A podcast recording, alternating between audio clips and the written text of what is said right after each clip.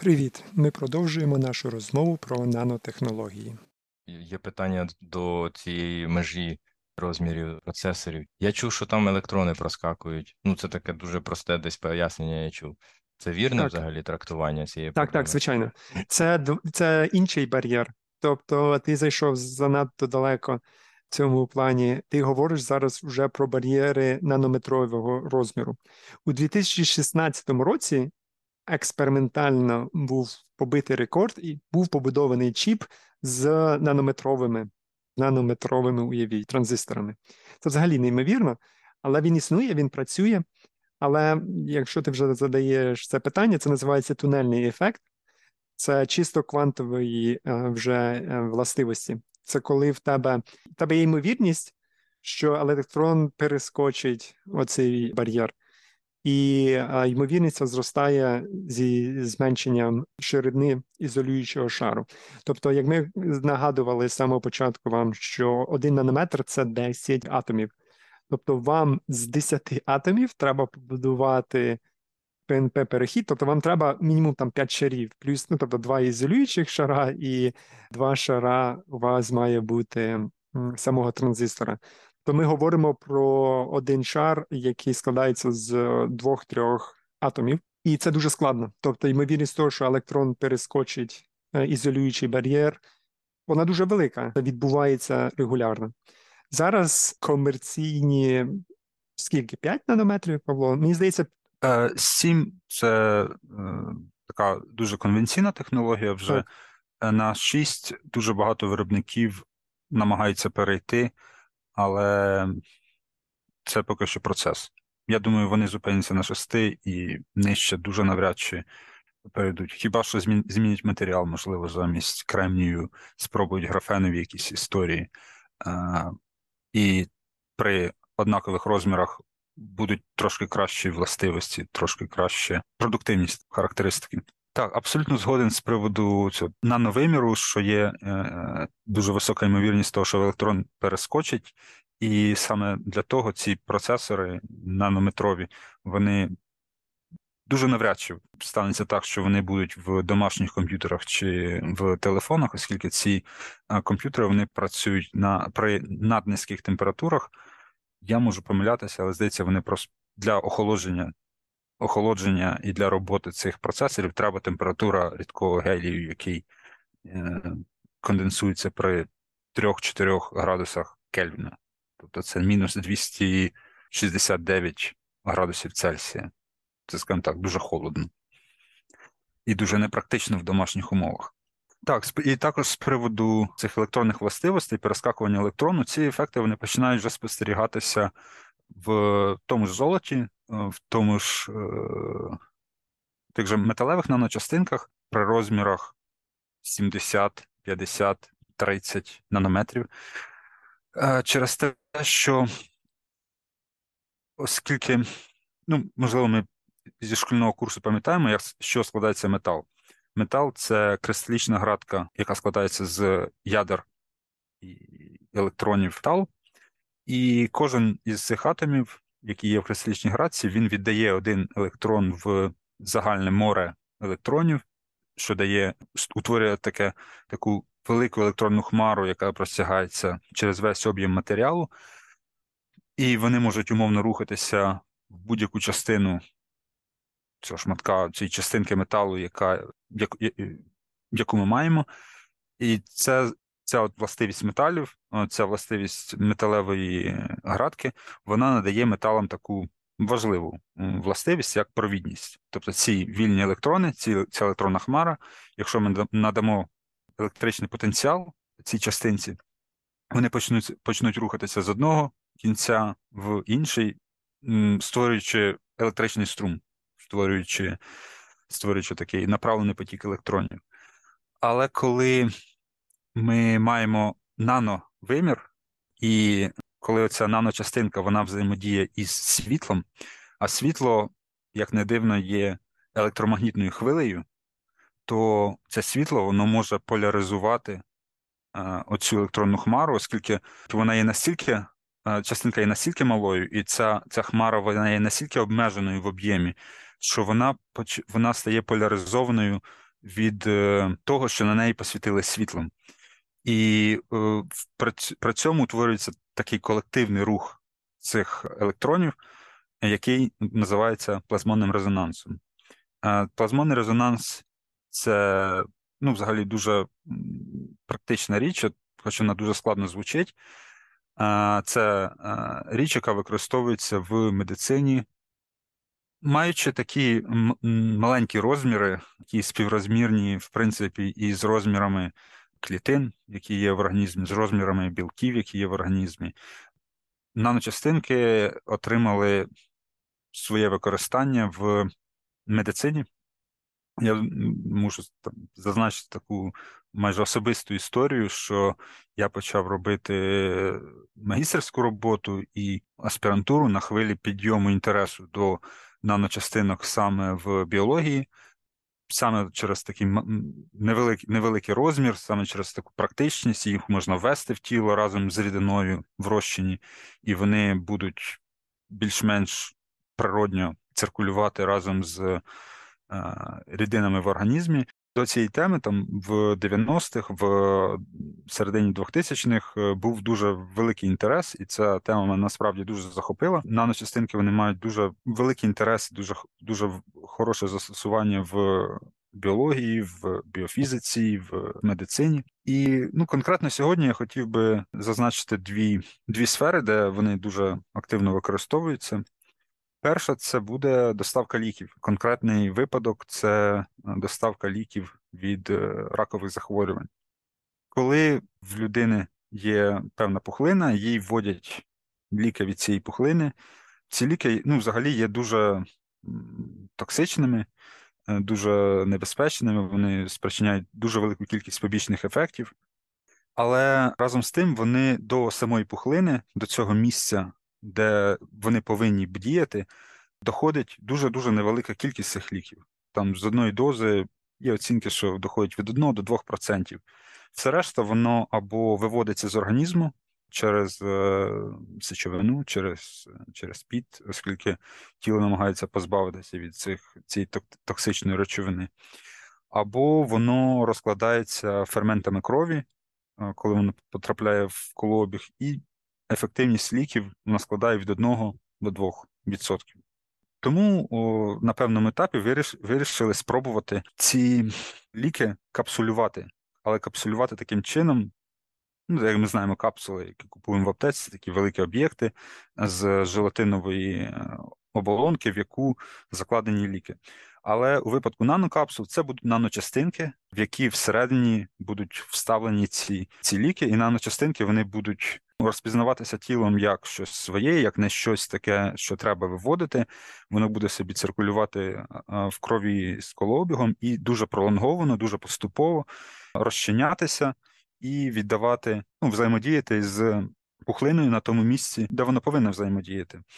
Саме тому існують різні типи наночастинок. Це можуть бути е, полімерні наночастинки, це можуть бути частинки, які складаються вже із човин, які є в нашому тілі. Це можуть бути фосфоліпіди, які складаються у такі, це називається везикули, це, умовно кажучи, бульбашки. Це бульбашки наших же жирів, де всередині цих бульбашок є е, ліки, які повинні взаємодіяти із, е, із пухлиною. Інший е, приклад, конкретно вже з яким я працював, це дуже складне слово гідроксиапатити. Що таке є гідроксиапатити? Це це мінерал. Гідроксиапатит це мінерал, який можна викопати в землі. Це гідрофосфат кальцію. Фосфат кальцію. Ми знаємо кальцій, ми знаємо фосфор, ми знаємо фосфат. Це це фосфат кальцію. Це такий тип, тип, тип, тип мінералу. Але окрім того, що його можна викопати, його ще можна знайти в нашому тілі. Ми зі школи знаємо, що у нас е, кістки складаються з кальцію, але це не металеві кальції. Ми, не, на жаль, не є термінаторами чи на щастя. Е, наші кістки складаються із гідроксиапатитів. Тобто це це є основна мінеральна складова наших кісток. Це є наші кістки, це є насправді композит композит, який має таку ієрархічну структуру, де є е, наночастинки гідроксиапатиту, які є оббиті е, колагеном, і причому, що в кістках ноги, що в кістках руки, ця структура вона буде, вона буде однаковою. І ці частинки дроксапатиту вони дуже добре вивчені, вони дуже добре вивчена їхня форма, дуже добре вивчена їхня е, структура, як вони організовані, як вони взаємодіють з колагеном, яким саме чином колаген обвиває ці частинки. І в такій от наномедицині, оскільки це все вже відомо, як що складається кістка, то дуже є хороші дуже зусилля, є дуже хороші роботи, де намагаються от саме відтворити е, кістку таку, як е, вона є в нашому тілі. І це насправді не вже дуже успішно робиться, дуже успішно вирощуються е, гідроксапатити, які були підходящими під отаку таку заміну. Я особисто бачив на конференції зразки е, гідроксапатитів, які були всаджені в шматок бамбуку, бамбукове бамбукове стебло, яке пропитане білими частинками гідроксиапатиту, і саме цей бамбук е, можуть вставляти як частину кістки. Тобто людина зламала ногу, їй вирізають і роблять операцію, вирізають частину кістки, яку заміняють отакою бамбуковою вставкою, яка потім дуже гарно приживається, яка дуже гарно, абсолютно органічно зростається із існуючою кісткою. Окрім цього, їх використовують в зубних протезах. Гідроксиапатити це також наші зуби складаються окей, не з гідроксиапатитів, там флоропатити. Ми знаємо, що нам для е, зубів потрібен фтор, саме через те, що він є частиною, частиною зубів. І для покриттів зубних імплантів використовується використовується таке плазмове напилення гідроксапатитів чи оксиду титану для того, щоб воно дуже гарно і органічно зросталося з нашим скелетом. Ти згадав, Павло, про наночастинки на основі ліпідів, такі як в наших клітинах, е, фосфоліпіди. Я би хотів зазначити один приклад, який вколювали мільйонам, десяткам мільйонів людей буквально рік тому. Це ліпідні наночастинки в вакцинах проти коронавірусу е, фірм е, Pfizer і Moderna. От саме оця РНК, відома РНК-вакцина, тобто вона була там не сама, а вона була вміщена в оці ліпідні наночастинки для того, щоб е, доставка була більш надійна, тобто для того, щоб по дорозі вони ці молекули, які дуже чутливі, до речі, не розклалися. Так що ми з вами, всі, хто отримали Pfizer або Moderna, протестували е, ліпідні наночастинки. Я додам, що саме це насправді і було ноу-хау модерни, тому що сама технологія РНК вакцин вона відома була, а от доставка це була проблема, яку вони вирішили. Бо ми ж не в кожну клітину РНК вводимо е, шприцом. Шприц просто входить в тіло, і так як Слава зауважив, РНК вона чутлива. Тобто це це різниця між ДНК і РНК. ДНК воно дуже стабільне, а РНК насправді ні. І саме оце капсулювання е, це якраз те, що зробило можливими вакцини на основі РНК ем, технології. І ще про застосування в медицині, яке я знаю, це це потенційна річ, вона ще не використовується, наскільки я розумію, на практиці. Хто ще не слухав наш попередній випуск про здорове харчування і спецвипуск про діабет, послухайте, дуже цікаво. До того ж, спецвипуск про діабет англійською також е, корисно буде покращити рівень англійської. Слухайте. Тож, про діагностування діабету є багато розробок як можна діагностувати діабет майже безкоштовно і дуже швидко на основі детектора ацетону в вашому диханні. Коли ви починаєте хворіти діабетом, у вас порушується саме кетонний цикл, і один з наслідків ранніх стадій діабету це те, що у вас в диханні з'являється ацетон але він з'являється в дуже низьких концентраціях, і типові стандартні сенсори його не зможуть виявити. Це концентрації дуже дуже низькі. Для цього потрібні сенсори з надзвичайно величезною площею поверхні там на одиницю е, матеріалу. Як Павло зауважив, це можуть бути сотні квадратних метрів на грам, і саме детектори е, електрохімічні, які побудовані за рахунок е, наночастинок, які дозволяють збільшити площу поверхні, і цим самим збільшують чутливість. Вони дозволяють детектувати наявність ацетону в вашому диханні, фактично ну, безкоштовно. Тобто теоретично можна поставити цей детектор в якомусь торговому центрі, і кожна людина може просто пройти і продіагностуватися фактично там безкоштовно на ранніх стадіях. І це цікава історія. Наскільки я знаю, це ще не має ніякого масового застосування. Але подібні технології вже застосовуються в Кореї для виявлення протухлої риби на ринках корейських. Е, тобто, ми знаємо всі, що коли у вас риба не свіжа, вона починає погано пахнути. Але якщо вона вже пахне, то це вже пізно. А коли вона починає зовсім трошки пахнути, ми ще цього не почуємо. Але в Кореї стоять ці детектори, які працюють за таким самим е, принципом, які детектують там кілька кілька частинок на мільярд, насправді дуже наднизькій концентрації специфічного газу, який викликає оцей саме неприємний запах е, тухлої риби. Е, і вони на практиці в Кореї, там в кіосках, де риба продається, стоять ці детектори, які можуть вам сказати, що риба тут не свіжа. Це цікаве таке застосування нанотехнології. Так, окрім того, це вже не медичне застосування, але досить рутинне. Ми всі звикли до того, що ми заправляємо в машину бензин, їдемо собі, і цей бензин він дуже гарно нас дуже гарно згоряє, дуже гарно нас везе. Але при виробництві бензину використовується. Окей, це не не обов'язково наночастинки, це не обов'язково нанорозміреність, але там є певна наноструктура в такому матеріалі, який називається цеоліт.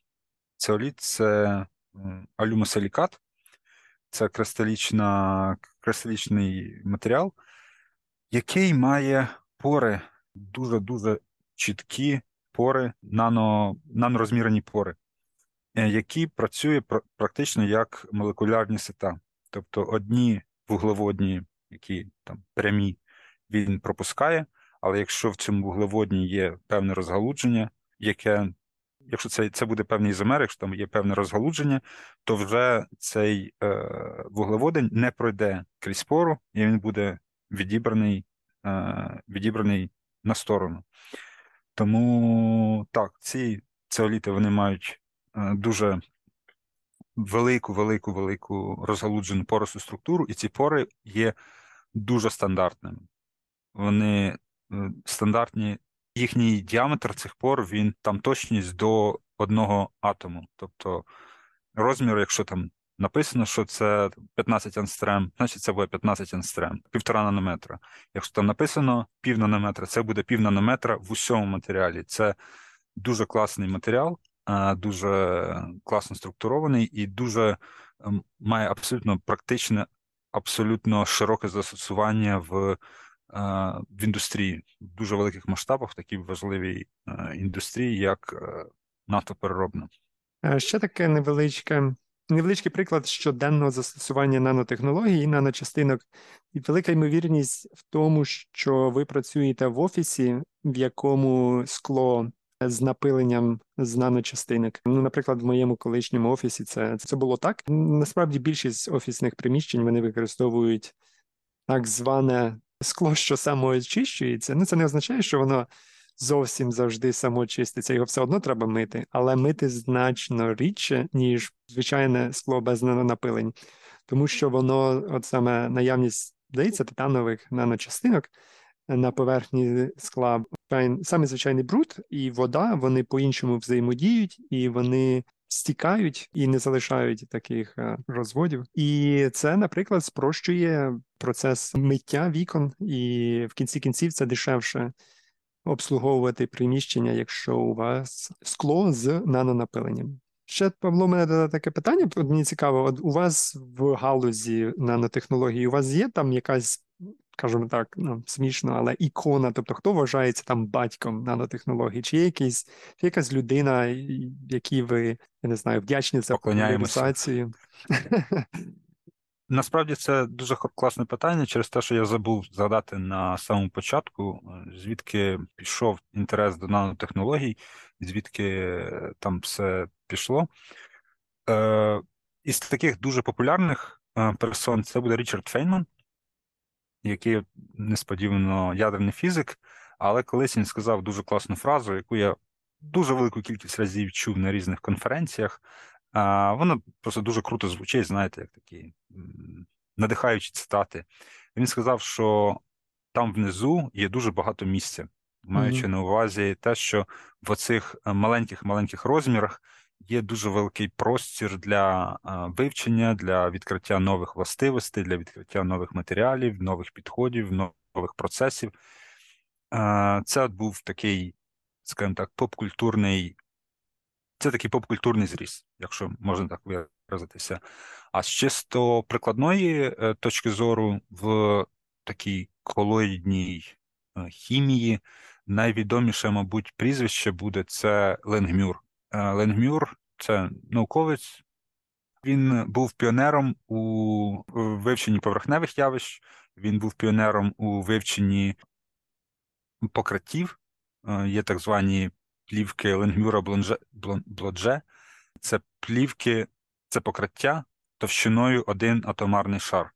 І, в принципі, будь-що, де є мономолекулярний шар будь-чого, будь-то мила, е, це буде плівка Ленгмюра. Через те, що е, це те, чим він займався. Його модель адсорбції це була мономолекулярна адсорбція. Це адсорбція це те, про що я говорив, коли матеріал набирає, натягує в себе, умовно кажучи, воду. Він собі це уявляв як е, покриття матеріалу, е, поверхні матеріалу одним моношаром води.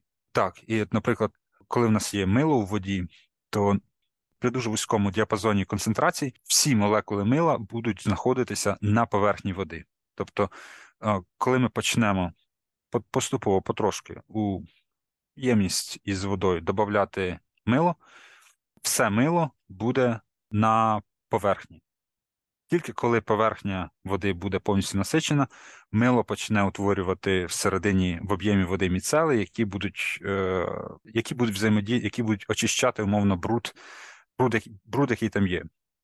Миюча дія мила пов'язана із а, також з нанотехнологіями, це наноміцели, які захоплюють бруд, з яким вони взаємодіють. Але для того, щоб дотяг- досягти оцієї концентрації, треба перейти певну критичну певну критичну концентрацію, а до цієї концентрації вся, все мило буде зосереджено на поверхні. Так, there is a lot of room down at the bottom, як е, Фейман сказав. Це дійсно є попкультура, і він на те заслуговує. Я б сказав би без перебільшення, що це найвидатніший учений, який колись існував, на мою думку, і я думаю, є дуже сильні підстави казати, що це людина, яка вплинула на науку і на світ, як ніхто інший. Хто ще не читав е, книжку його біографічну, автобіографічну. Звичайно, ви жартуєте, е, містер Фейман. Кидайте все і йдіть, читайте цю книжку. Це просто, просто must, просто необхідність для будь-кого її прочитати. І хотів би сказати дві речі. Знову ж таки, от про ядерну фізику. Він приймав участь в Манхеттені проєкті. Ми, думаю, зробимо випуск присвячений саме йому. Е, І, можливо, заодно обговоримо Крістофера Нолана в цьому самому випуску.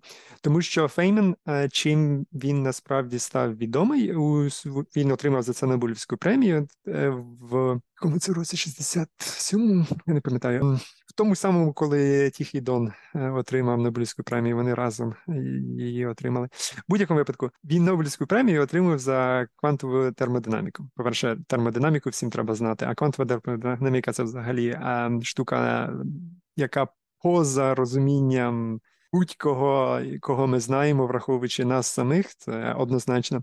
Але я вам скажу так: він, отак, одним реченням, Квантова термодинаміка показує, що позитрон це електрон, який рухається назад в минуле.